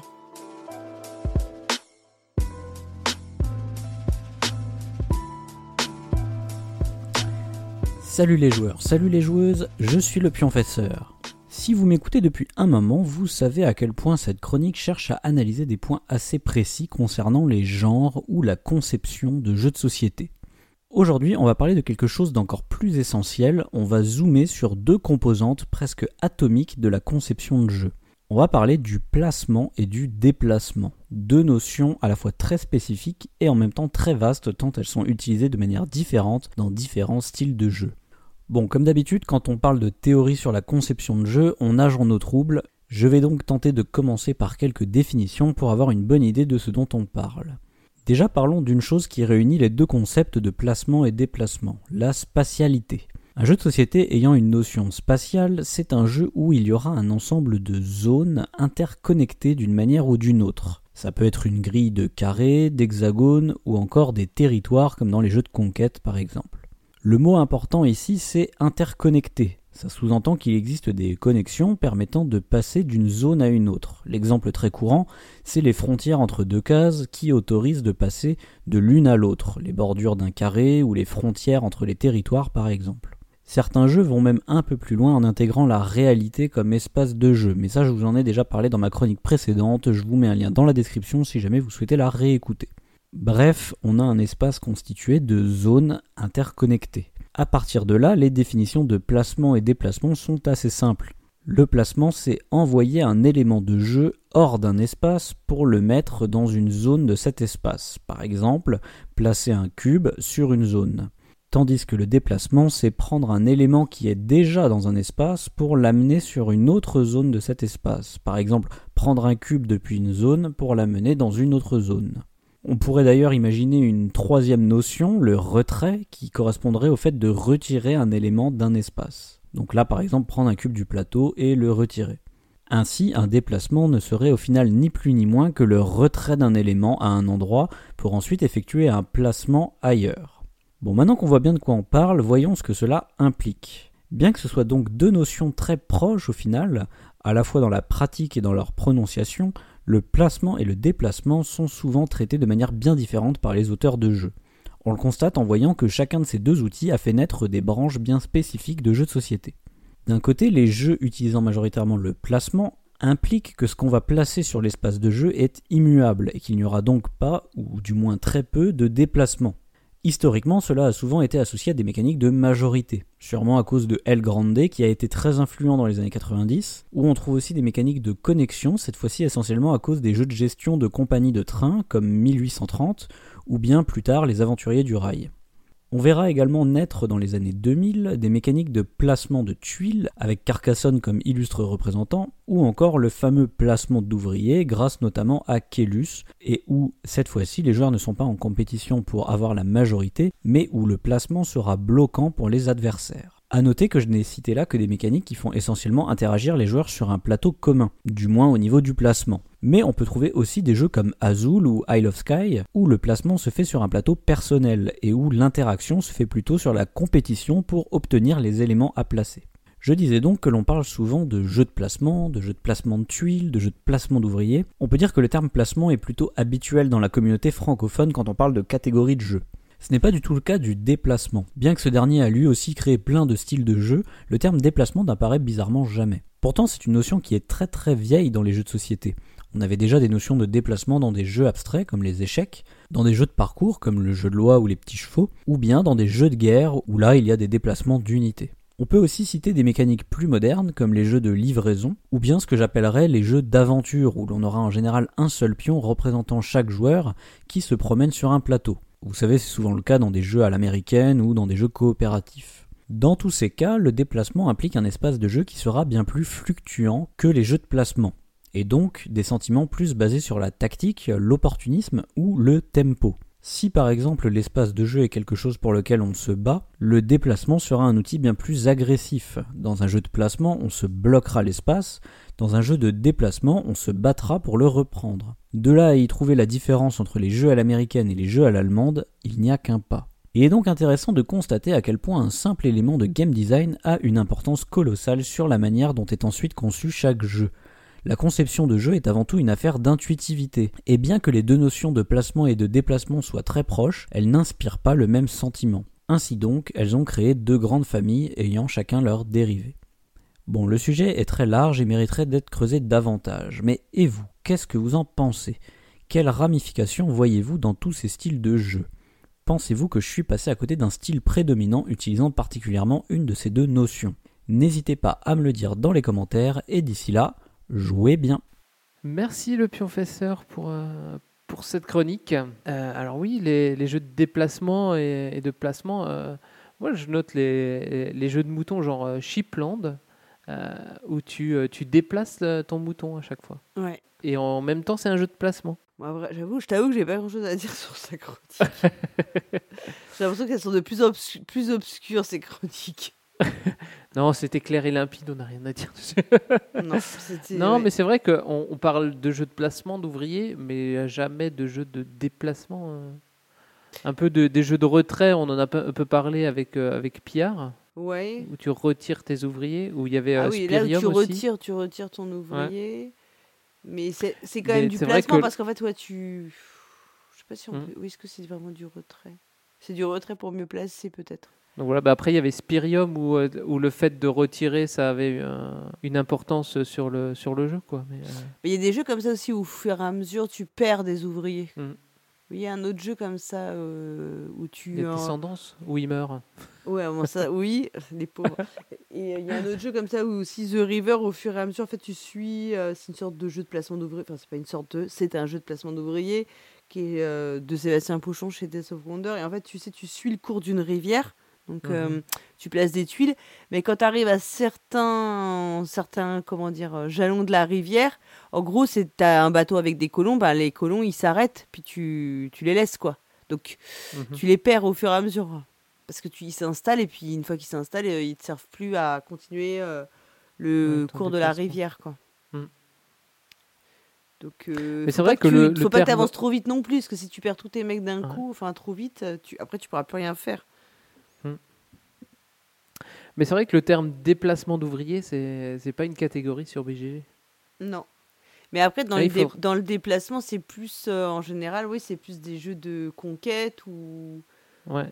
Ou des jeux, oui, effectivement, comme des jeux où tu t'avances euh, dans les dungeon crawlers, où tu vas avancer tes personnages. euh, Le, Mm. le déplacement, tu, intuitivement, tu l'associerais plutôt à ce, ce, jeu- ce type de jeu. Ouais, c'est vrai que c'est pas une. euh, Après, il faudrait un jeu qui dont, dont la, la, la mécanique principale serait le déplacement euh, d'ouvriers. Mm. Et là, on pourrait presque créer un genre. Ah, Il y a encore de, il y a encore de l'innovation dans, dans le jeu de société. Suffisait de réfléchir un petit peu.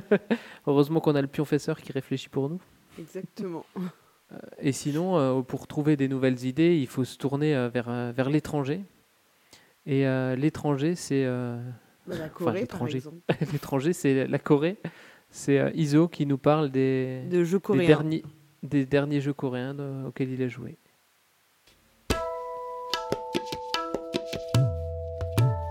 Ma... があると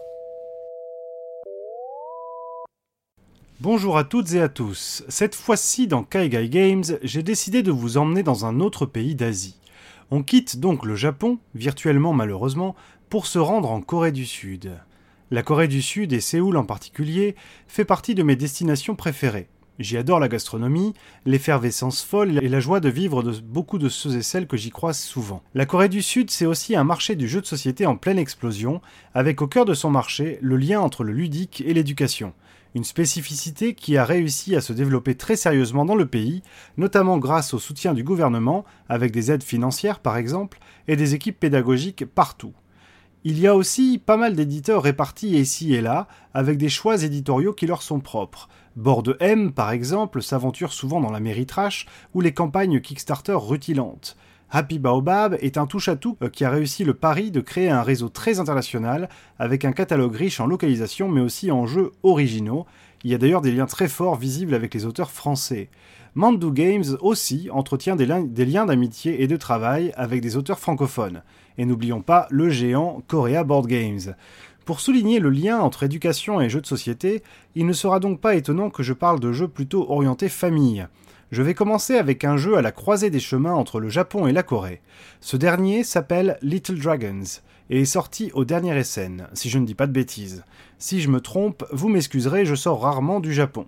Dans Little Dragons, un jeu de Takuma Horikawa, pour 2 à 6 joueurs à partir de 5 ans, les joueuses et joueurs vont retourner des tuiles en forme d'œufs de dragon. Si vous trouvez deux œufs de dragon identiques, ça vous permettra d'en chercher d'autres. Si vous tombez sur un œuf cassé, par contre, vous repartez bredouille. L'idée va être de se souvenir au mieux de la position des œufs de dragon qui vous intéressent, de manière à en avoir suffisamment devant vous en fin de partie pour remporter les majorités. Il y a donc le côté memory qui fera plaisir aux enfants, avouons-le, on a la mémoire faite en éponge de béton en vieillissant, et de la stratégie consistant à réunir les œufs où l'on pense pouvoir gagner beaucoup de points, et ceux qui éventuellement en feront perdre aux autres.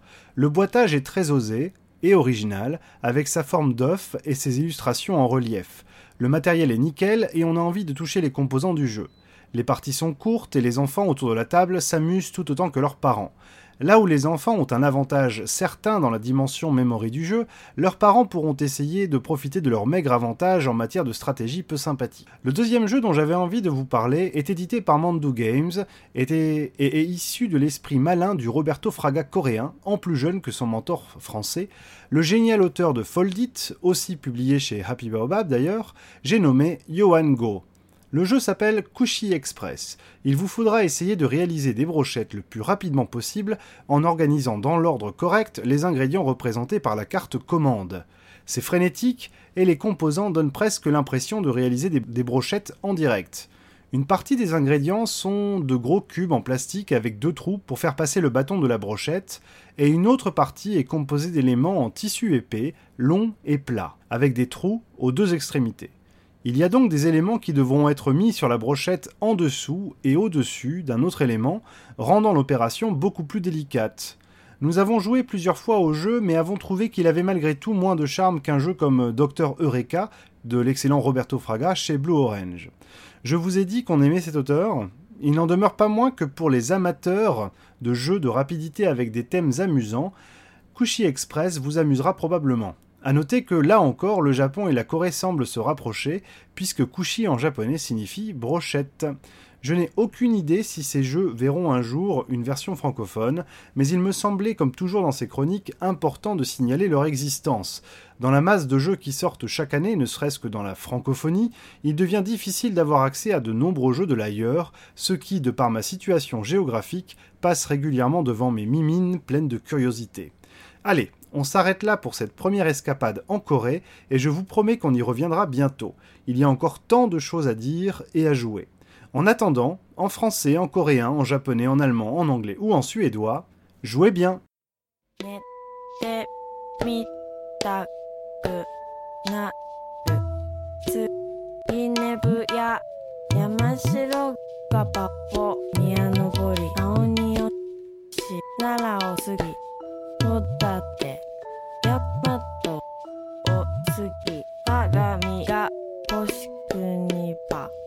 Merci Iso pour euh, cette chronique. Alors ouais, les, les jeux coréens, euh, on, on les connaît plus pour le, pour le jeu vidéo, hein, les coréens. Ah oui? Plutôt qu'en en jeu de société. euh, Bon, après, ils ont pas mal de, de jeux de société aussi, mais ils sont assez connus pour être forts en, en jeux vidéo. Tu connais quoi comme jeu Tu connais quoi comme jeu vidéo coréen? Non, mais des, des jeux où ils sont forts, bah, alors, euh, League of Legends, ils étaient. Ah non, euh, mais les joueurs, euh, mais pas c'est les pas- joueurs. Ah, moi je pensais que tu me Ah. parlais de ceux. Oui, d'accord, mais je pensais que tu me parlais de ceux qui faisaient les jeux. Non, je ne suis pas assez calé en, en jeux vidéo pour savoir d'où d'où ils viennent les, les jeux. Ah. Moi, déjà, je joue. Après. Bah ouais, parce que après euh, les jeux vidéo, j'ai l'impression qu'ils viennent quand même beaucoup, beaucoup euh, des États-Unis ou du Japon quand même. Et puis euh, après, un petit certain, t'as quand même quelques, voilà, t'as des studios que tu connais en Europe, mais euh, j'avais pas en tête de jeux vidéo coréens au sens euh, euh, développés par des studios coréens. J'allais dire non, moi je connais, Ouais, ils il- sont plutôt connus en cinéma, mais c'est là pour le coup, euh, oui. J'ai regardé, oui, dernièrement, euh, le dernier train pour, pour Busan. Ouais.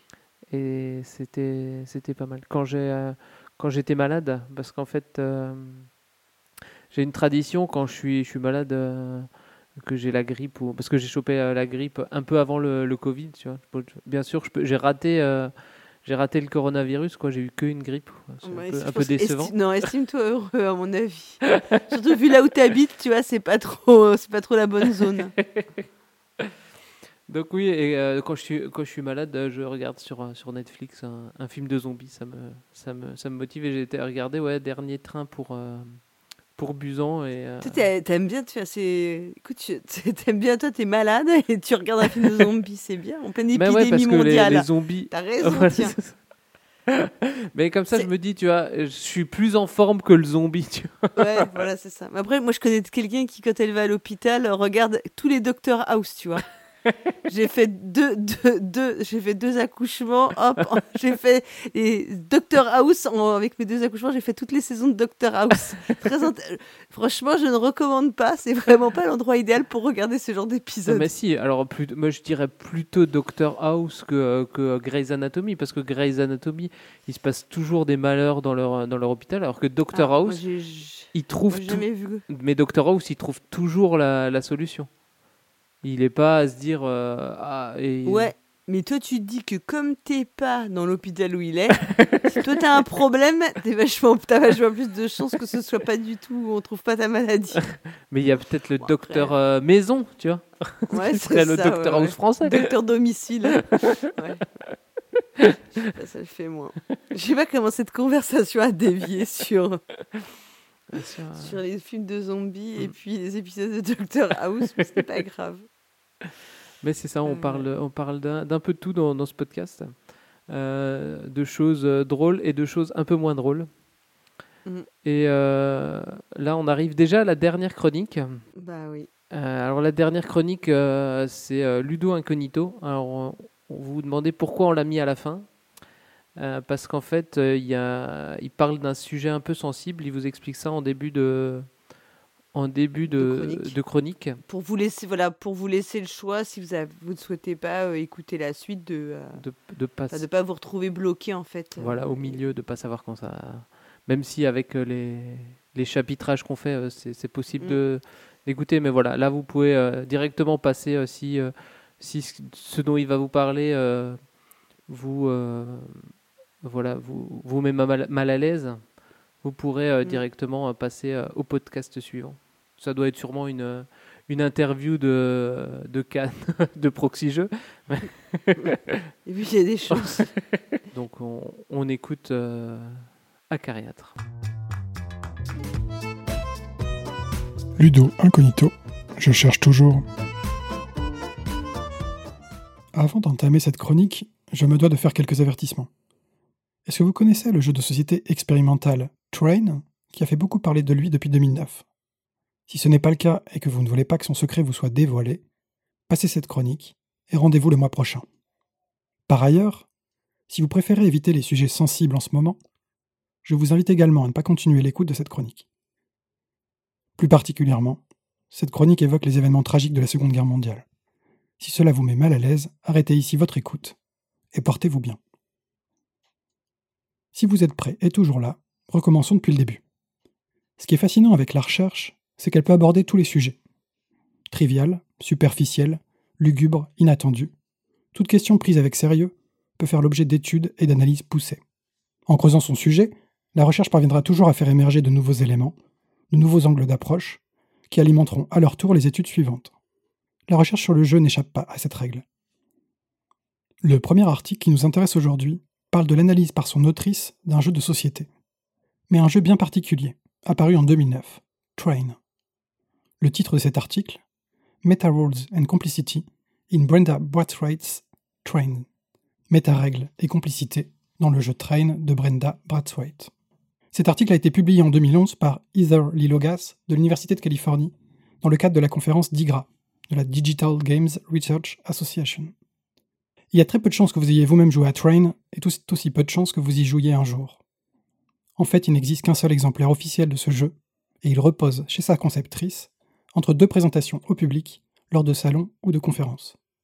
L'autrice de Train est Brenda Brathwaite, de son vrai nom, Brenda Romero, une célèbre conceptrice de jeux vidéo. Train fait partie d'une série de jeux de plateau qu'elle a conçus et qu'elle nomme Mechanics is the Message. Les mécaniques sont le message en français. Cette série cherche à questionner les émotions que peuvent provoquer les jeux. Train est de loin le jeu de cette série qui a le plus fait parler de lui. Parlons rapidement du jeu que j'ai bien entendu aussi peu joué que vous-même. Si vous vous asseyez à une table de Train sans rien en connaître, vous aurez devant vous un jeu de gestion, de transport ferroviaire. Des rails, des wagons en métal, des pions passagers jaunes, des cartes destination et événements. Une règle de jeu tapée à la machine vous expliquera les actions principales.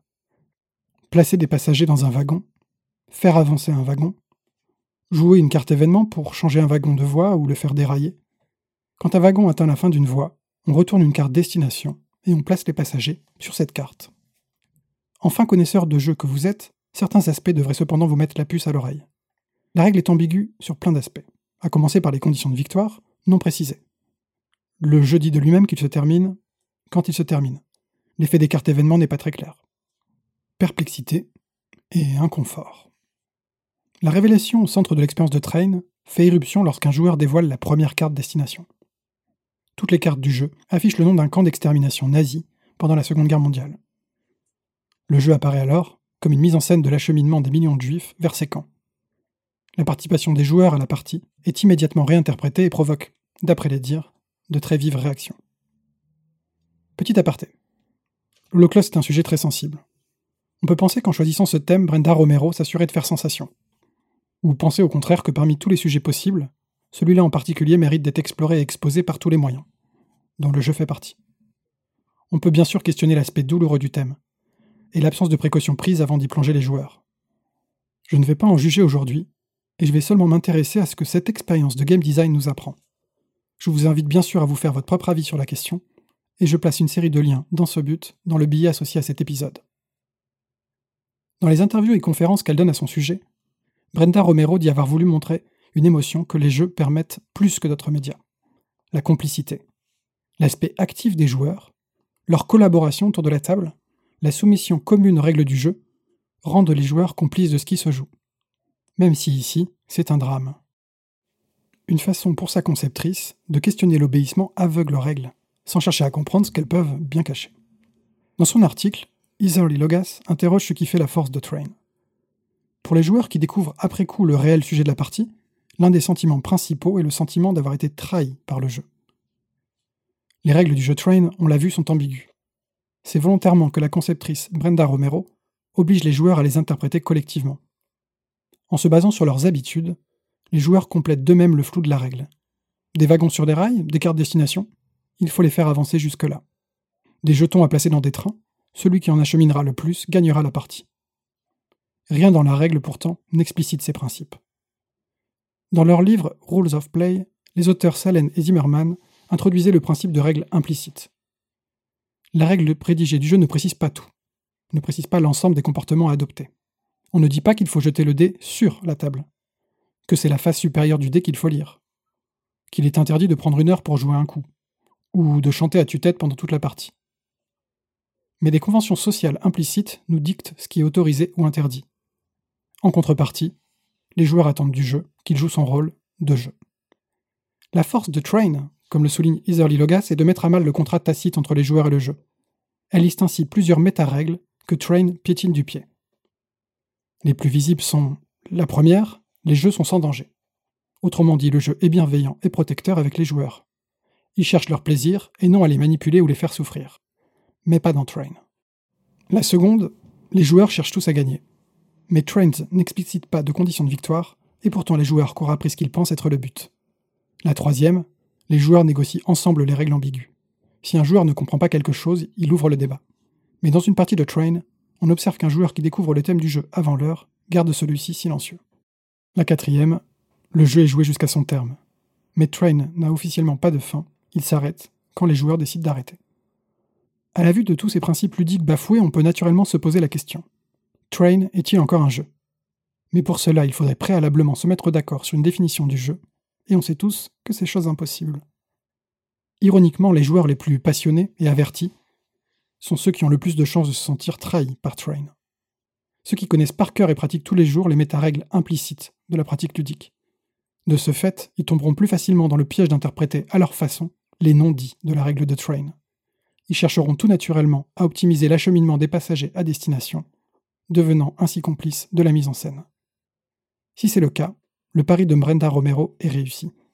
Utiliser la spécificité du jeu, la participation soumise et volontaire des joueurs, pour démontrer la facilité de se rendre complice d'une action, sans en mesurer les conséquences, par le jeu des habitudes et des conventions sociales. Train est l'exemple saisissant d'un jeu, ou presque jeu, qui est efficace dans son propos parce qu'il tord les règles du jeu à sa façon. C'est ce que Douglas Wilson et Miguel Sicard, de l'Université de Copenhague, appellent abusive game, jeu abusif en français, ou que je qualifierais de jeu impropre. Dans leur article Now It's Personal on Abusive Game Design, paru en 2010. Mais attention, ce terme abusif n'est pas vu ici comme péjoratif, bien au contraire.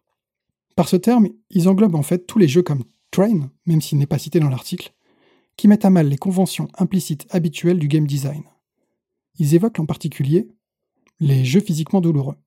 Le pionfesseur en parlait dans l'une de ses récentes chroniques. Les jeux volontairement injustes, les jeux qui mentent aux joueurs, les jeux volontairement illisibles ou sensoriellement insoutenables. Et enfin, les jeux immoraux socialement. Dans la suite de l'article, il soulève un point qui m'a particulièrement frappé. Habituellement, dans les jeux, les concepteurs cherchent à effacer leur participation pour garantir un dialogue direct entre le joueur et le jeu. Ils privilégient l'expérience ludique efficace car sans obstacle. Dans les abusive games, en revanche, c'est tout l'inverse. En détournant les principes conventionnels du jeu, en manipulant visiblement le joueur, les concepteurs se rappellent à lui. Ils font irruption dans l'expérience de jeu comme agents provocateurs, cherchant ainsi à provoquer des réactions vives chez les joueurs, car inattendues et déstabilisantes. Le joueur ne joue plus alors contre le jeu, mais contre ses concepteurs. Comme le dit l'article, maintenant c'est personnel. Le joueur se sent trahi en colère. L'engagement du joueur s'en trouve décuplé. D'après Douglas Wilson et Miguel Sicart, les jeux abusifs sont un terrain formidable pour critiquer la conception normative des jeux, pour explorer de nouvelles approches ludiques et créer des expériences inédites. Train en est un exemple frappant. Bien sûr, la majorité des jeux n'ont rien à faire sur ce terrain. Mais à leur manière, en chahutant les règles du genre, les jeux comme Train nous démontrent les richesses potentielles du jeu comme média, comme discours, comme art. Et les Game Studies là-dedans? La recherche est là pour nous aider à décortiquer ce qui est à l'œuvre dans ces jeux, et les dimensions qui restent à explorer. La recherche, contrairement à ce qu'on pourrait croire, n'est pas passive, poussiéreuse ou uniquement contemplative. Elle aide en temps réel à comprendre ce qui se passe dans le monde du jeu et apporte son expertise, son éclairage aux innovations ludiques. Merci à elle. J'espère en tout cas vous en avoir convaincu et j'arrête ici mon battage pour aujourd'hui. Je vous dis donc au mois prochain et d'ici là, jouez bien. Merci à Cariatre pour, euh, pour cette chronique. Alors ouais, on peut se sentir euh, trahi quand on apprend le, le vrai but, euh, le vrai but du jeu, quoi. Un peu comme quand dans les films on, on, a, on voit à la fin, Bah, tu- tu- euh, genre de Oui, sixième ou- sens, oui. qu'il est déjà mort. Ouais, en ou certains livres où il y a une forme de. Où il y a un petit twist. Une forme de malhonnêteté dans la narration parce Mm. que. en fait, euh, on te demande de ressentir des choses, mais on t'a pas donné toutes les clés euh, de compréhension. Et tu euh. apprends que le narrateur, en Mm. fait, c'était le tueur. Et, Voilà, bah, pour ceux qui l'ont pas lu, je vais leur spoiler euh, le meurtre de Roger Ackroyd, euh, qui est quand même euh, pour ça vraiment euh, enfin, assez malhonnête, puisque un livre qui est avec un narrateur qui écrit à la première personne, si c'est lui le tueur, tu dois le, si t'es dans sa tête, tu dois le savoir. Il peut pas te mentir, enfin, il peut pas mentir au lecteur, Mhm. quoi. Voilà. Nous, on va tout vous spoiler ou bien le sixième sens. Bon, en même là, temps, c'est euh, encore, là, ouais, là, c'est encore un peu différent parce que là, c'est- enfin, là, le, l'objectif est, euh, c'est, c'est pas que, euh, un- une, une œuvre, lit- une œuvre euh, artistique classique. On Mhm. est dans que- quelque chose qui cherche à, de, enfin, aussi à faire une sorte de démonstration. Ouais, donc, c'est- Mais voilà, et du coup, on, on se souvient plus de l'auteur du, du jeu de société que. Il, il a un peu plus sa patte, euh, voilà, parce qu'il a. Il a twisté un peu le, le truc. euh. L'autrice, L'autrice, d'ailleurs. oui, pardon. Mais oui, c'est un peu. euh, de toute façon, c'est un sujet. Enfin, voilà, le, du fait du thème, on peut pas. Je sais pas comment on peut. Je pense que c'est aussi parce que le thème est particulièrement euh, difficile à aborder et tellement à des années-lumière de ce qui nous paraît être du domaine du jeu. C'est Mm. aussi sûrement pour ça que l'abus, entre guillemets, peut paraître aussi euh, violent, en fait, à supporter. Ouais. Bah oui, c'est oui, c'est ça. euh, c'est le, le Parce que c'est pas un sujet qu'on assimile à un sujet. euh, Un vois, dont on sujet peut de jeu, s'amuser, voilà, entre guillemets. Mm. bah, ça prouve que le, le jeu c'est un art qui peut faire réfléchir. Oui, tout à fait. Voilà, on va, on va ouvrir comme ça sur une bonne note positive. Exactement. Et puis on va devoir déjà euh, à se quitter. bah oui, pour cet épisode un peu plus court euh, que d'habitude. Ouais. Mais en mai, tout le monde, tout, en mai, tout sera revenu à la normale. On, On, on y croit. on y croit. On croise les doigts, euh, on croise les orteils, on croise tout ce qu'on peut croiser. Exactement. Les oreilles. non, ça, ça va être compliqué. Mais surtout, donc que vous ayez aimé notre émission ou non, faites-le nous savoir en nous laissant un commentaire sur le site podcast.proxy-jeu.fr, proxy avec un i et jeu avec un x. Au moins un commentaire. vous trouvez Ah ouais, non, sinon, euh, sinon on va dépérir, nous. On se nourrit de vos commentaires. au moins un, un vu quoi, un petit un lu ou un truc comme ça, un accusé de réception, un accusé d'écoute. Mm.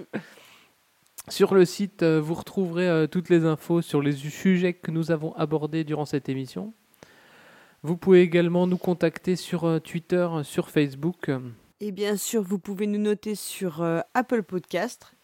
Vous pouvez nous mettre des commentaires. Là, vous devez nous mettre des commentaires. Et puis, bien sûr, vous pouvez bon, parler de nous autour de vous. Voilà. Mais en- toujours à un mètre voilà, de distance. hein.